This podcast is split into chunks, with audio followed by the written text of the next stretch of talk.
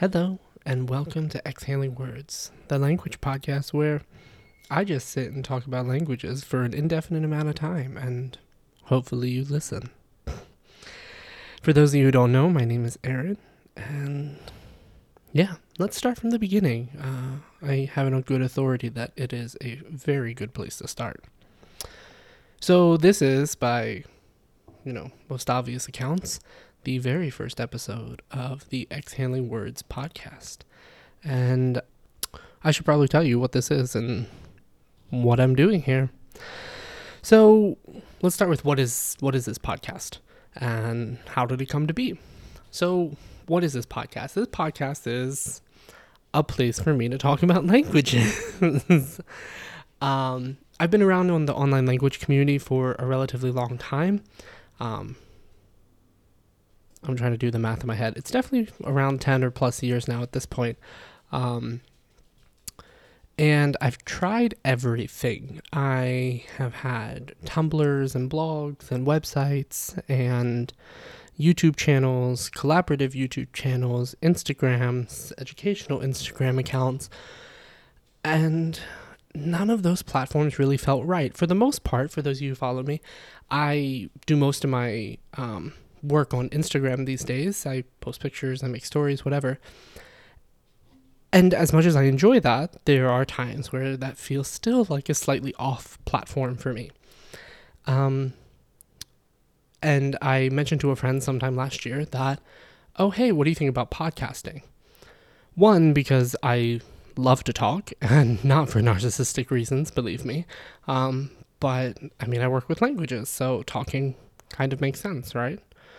And then two, my my thought to her that I shared was I feel like I get a lot of really good feedback on Instagram when I just sort of go onto the story and talk. Um, sometimes when I plan things, when I try to, you know, do something nicer, I mean, it goes well, but it's not the same as when I'm just brutally honest about the struggles of language learning or personal struggles that I'm having or whatever.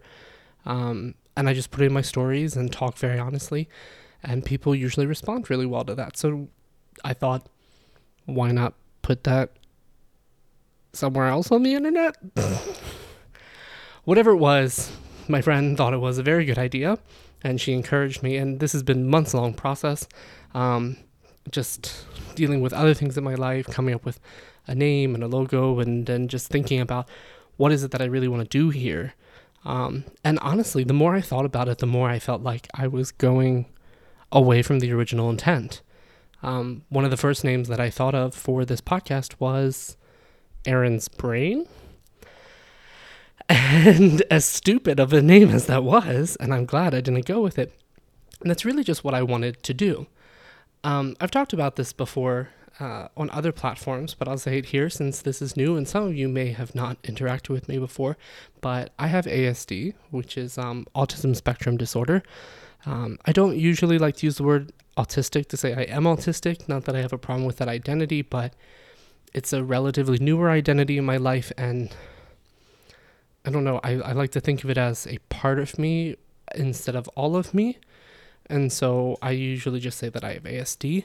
Um, so that's my preferred language around that. And so sometimes I feel like my brain is just functioning in a way that other people's brains don't. Um, and sometimes I've shared bits and pieces of this with people and their responses, oh, well, we all have weird moments like that, or we all, you know, think differently, or we all are self conscious about stuff. But then I think about how, well, I just gave you like an eighth of, you know, what I was thinking about for those two seconds. Um, what goes on in my brain a lot of times is way more than that. And, can sometimes be scary and very overwhelming. And so I thought, I really just want to kind of just put word vomit on the internet. but, you know, give it a title and make it a little bit more fancy. So that's really what this is is I just really want to sit here and talk with you all um, for an indefinite period of time. We're going to shoot for 30 minutes. I hope it doesn't turn into an hour, um, but we'll see. And I just want to share whatever is going on in my mind or in my life for that week. um, particularly with regards to language. But I feel like I don't need to say that because that's pretty much what's always going on in my mind or in my life.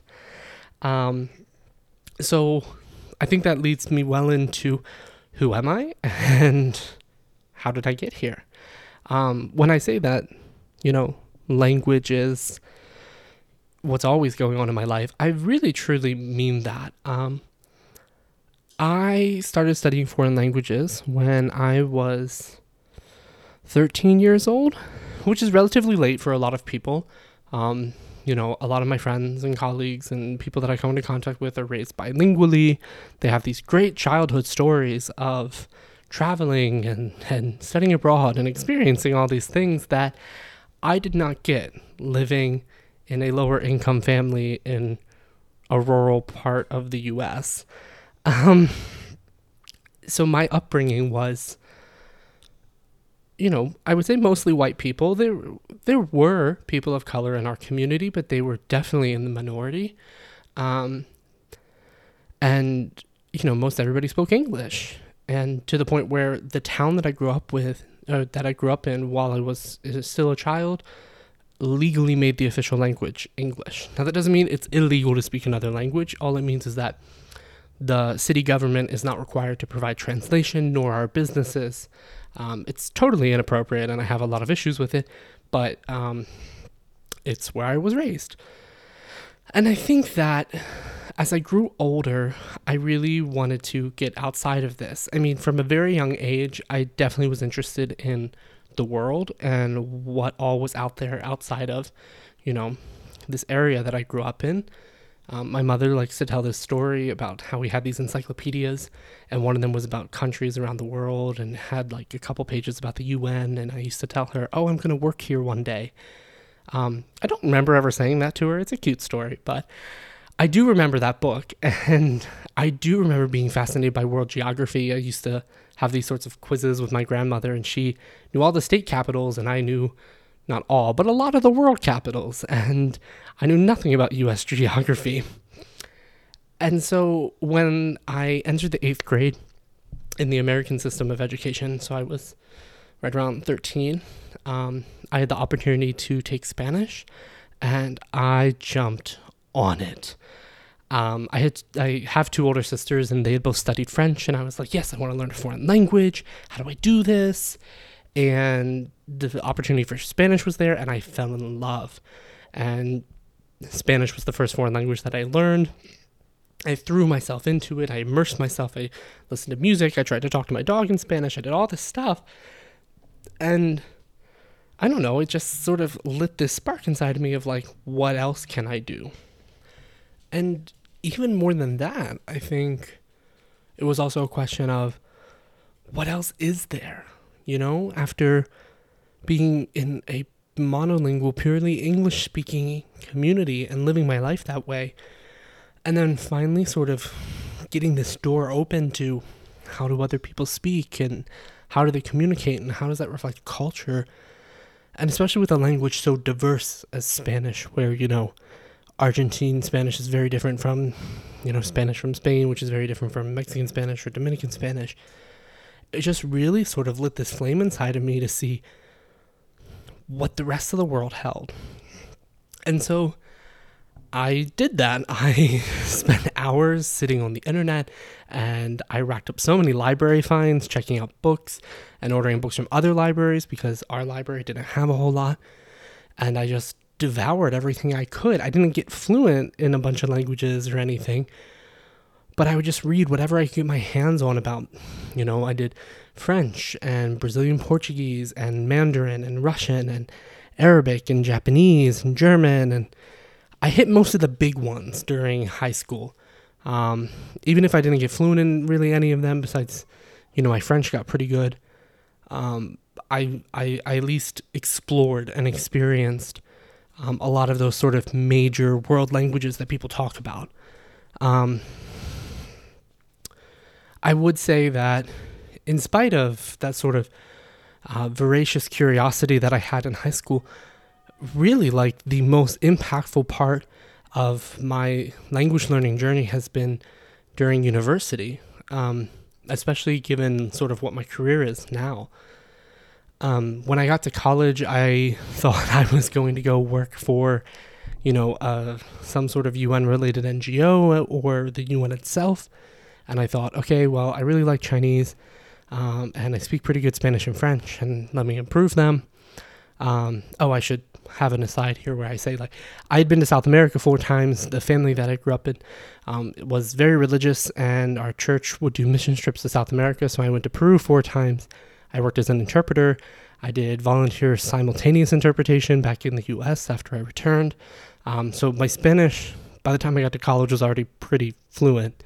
And um, my French was good. I read it like a nice, comfortable intermediate level, like probably around a low B2, but my speaking was just awful.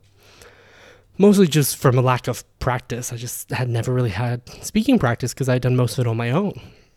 And so when I got to college, I was like, okay, well, we're going to really like, you know, hit it home with the Spanish and the French, you know, do a double major in Spanish and French and work in Chinese. And the university that I started at, University of Pittsburgh, had these sort of language learning, or they had learning communities for different topics. And I immediately went and sought out what the language ones were. And they had Italian, I was doing Spanish and French. They had Japanese, I was doing Chinese. And then they had Arabic. And I was like, well, that's a UN language. I'm going to get to it eventually. Might as well try it. And I fell in love like literally in love. Um, if there's anything that I will immediately cop to, um, given my language learning, it is that I have a tendency to explore and try, but not commit. Um, I am a serial language dater.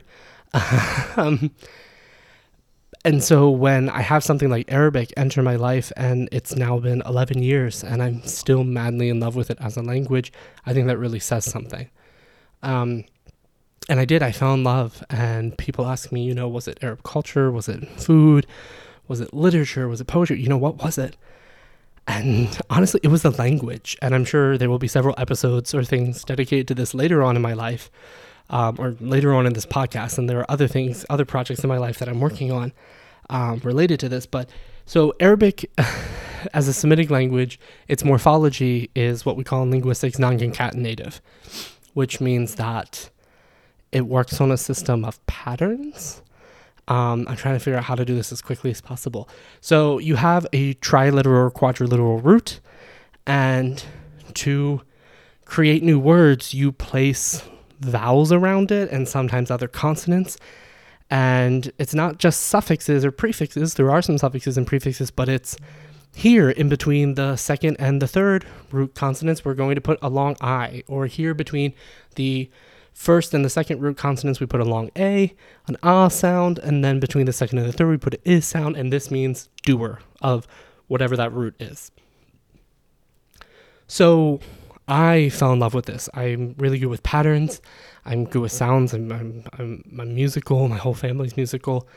Um, and I think a lot of the pattern stuff is related to my ASD, and it all just clicked. You know, to this day, I have friends who like speak great Arabic, but they will look at me and go, "Hey, if I wanted to put this root in this pattern, what would it be?" And I can just produce it. There's something about the way the sounds and the patterns work together, and I can get it to roll off my tongue. Um, anyways, I just I fell in love with this. I thought it was the coolest thing ever. I still to this day think it's one of the coolest things ever. And um, then I just fell down this rabbit hole with Arabic. I love Arabic's diglossia and all the different dialects and its history. And then um, towards the end of college, I started researching Arabic's influence on other languages, and that's how I got into Persian. And then I started doing dialects of Persian, and then language contact between you know those languages and other languages and it's just all sort of snowballed into the past 10 years of my life um, so Okay, so let me step back and, and sort of summarize all that. Is um, so I ended up finishing my bachelor's degree in French and Arabic. Um, I, I let Chinese go because I was focused on Arabic so much. And I went on to do a master's in. I, I mean, officially, my master's is in Near Eastern languages and civilizations. And if you ask me what my track was, I was under um, histories and cultures of Islamic societies. Um, I was put there because I didn't just do Arabic and I didn't just do Persian, and so what connects them? Islam. And I did historical stuff, so that's what my master's is in. Um, I still think of myself more as a linguist or a philologist, which I'm sure I'll get to, if not in this episode, in a later episode, um, which word of those I prefer and why. And um, so that was my master's degree.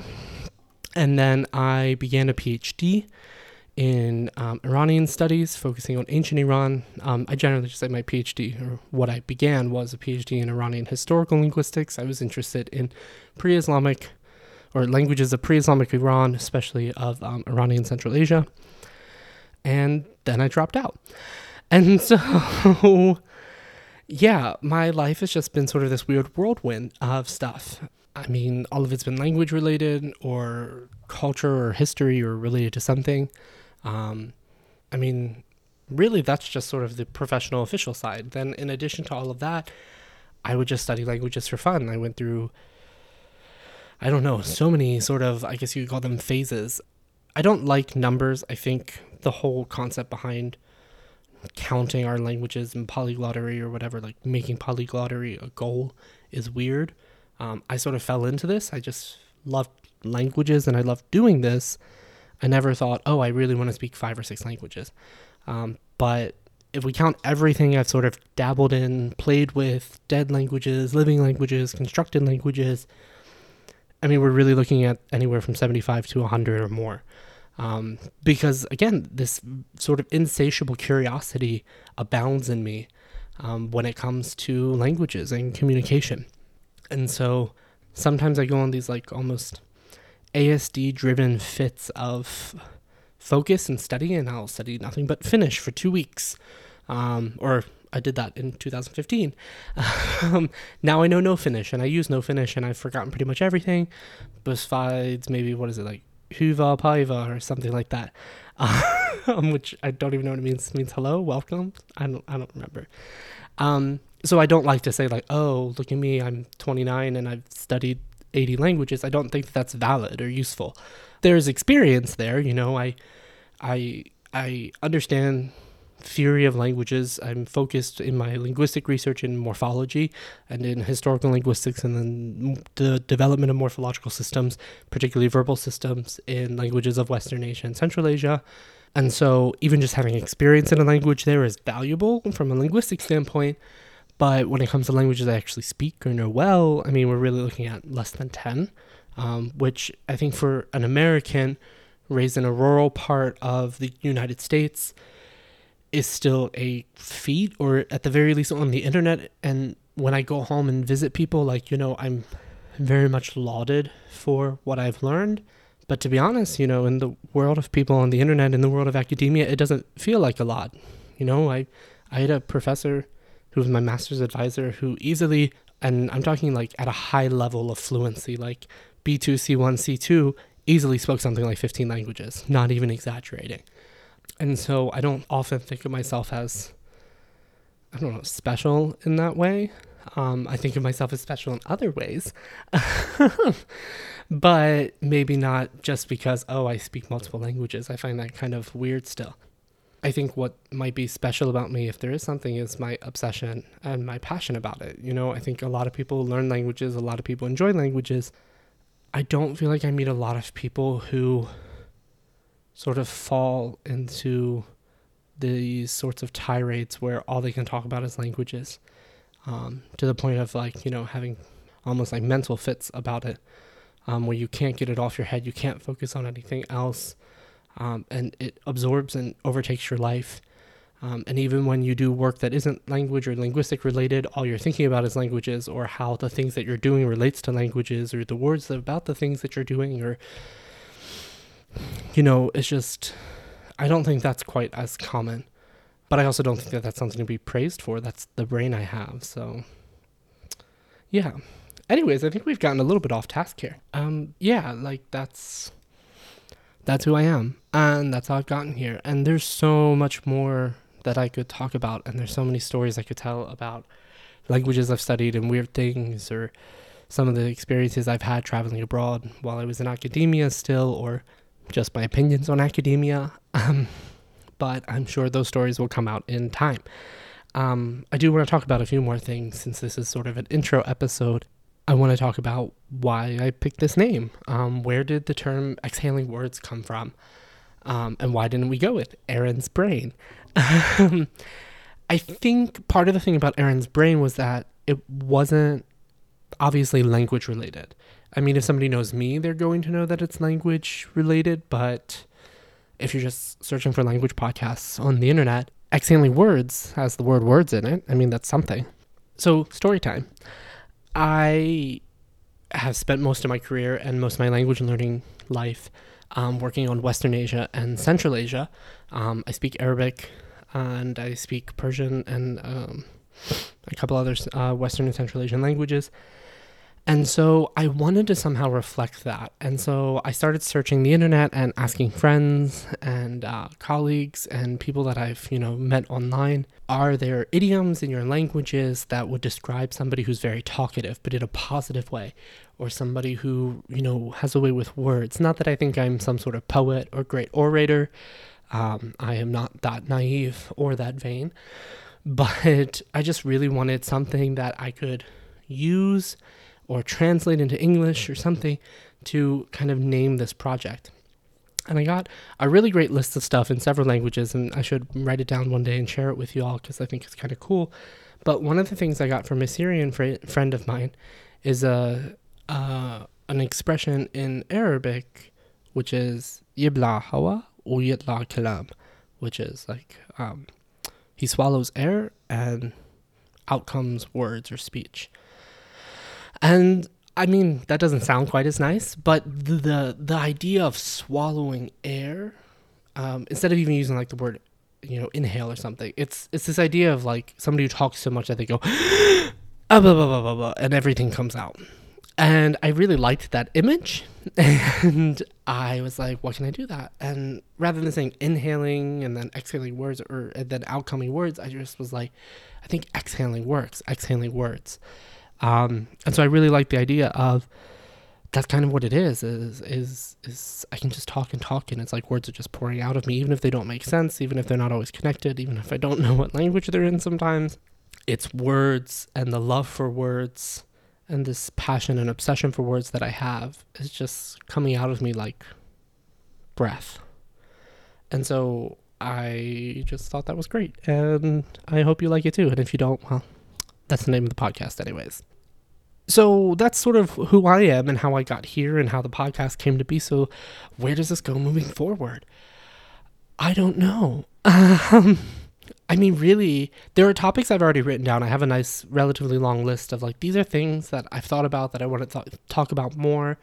Um, some of them are obviously very language related. Some of them are a specific thing to a specific language or family of languages. Some of them are sociolinguistic concepts or language learning concepts. Um, I mean, I'm talking everything from the diversity of how we express age in multiple languages to my obsession with the development of the Arabic verbal system to, you know, questions of language and identity, both in terms of the identity that we have as speakers of a specific language, as well as the identity of language learners and how we balance all of this. And yeah, and and again, because languages are just a part of my life, they're they're my career, they're what I do literally every single day, both for work and when I come home. I I'm sure more and more things will pop up. And as things pop up, I will record. And if there's ever a request um, that anybody wants to hear me talk about something, has questions, they want me to explain something, I am also open to that. I make no promises that I would ever like bring on a guest or an interviewee or something. Um, I'm not against interviews. I just, again, in the most narcissistic way possible, I just really, this is about me and me just talking and sharing my thoughts and my words with people. And so I'm not really interested in um, doing anything besides that. I'm open. I've thought about there are certain people that I enjoy talking to, and maybe just recording our conversation um, rather than doing it as a formal interview might be fun. But we're going to see where and how this goes. Um, it's new. I have a full time job, and this is what I'm doing in my free time. So It's going to be raw. It's going to be mostly unedited. Um, I've had a few interruptions today with timers and oven and things. Um, and that's just what it is. And so I hope everybody's really like ready to just come along for the ride. I'm excited. I really am. There's just so much that I have to say. And to be frank, you might think some of it's useless, and that's fine. I might later think it's useless now that I have put it out there. But this is just me putting it out there because sometimes that's what you have to do. You just have to let it all out. We were talking in a class in my temple the other day about sort of the value of words and the value of just putting words out there. And somehow we don't realize they're valuable or that they're not valuable but sometimes you also just have to do it. You just have to write. This is why people journal or whatever. I'm not great with journaling. I'm a talker. So i'm just going to talk and this is it. So I think that's sufficient for a first episode. I'm really proud of myself for time. Um, I'm sure there will be other days where I do not keep it under 30 minutes, and I make no promises to set a specific time. I think once I get through a few episodes, we'll know more or less their length. But for now, I think keeping it under 30 minutes has been good, and I'm very proud of myself. Pats on the back for me. Um, so before I sign off and everything, I do want to give some shout outs just to people that one I love dearly and two have been really great to me during this process. Um, the very first one and by far the most important one is my friend Marissa. You can find her on Instagram as multilingual Marissa. And wherever I put show notes or something like that, I will have a link to her Instagram for you.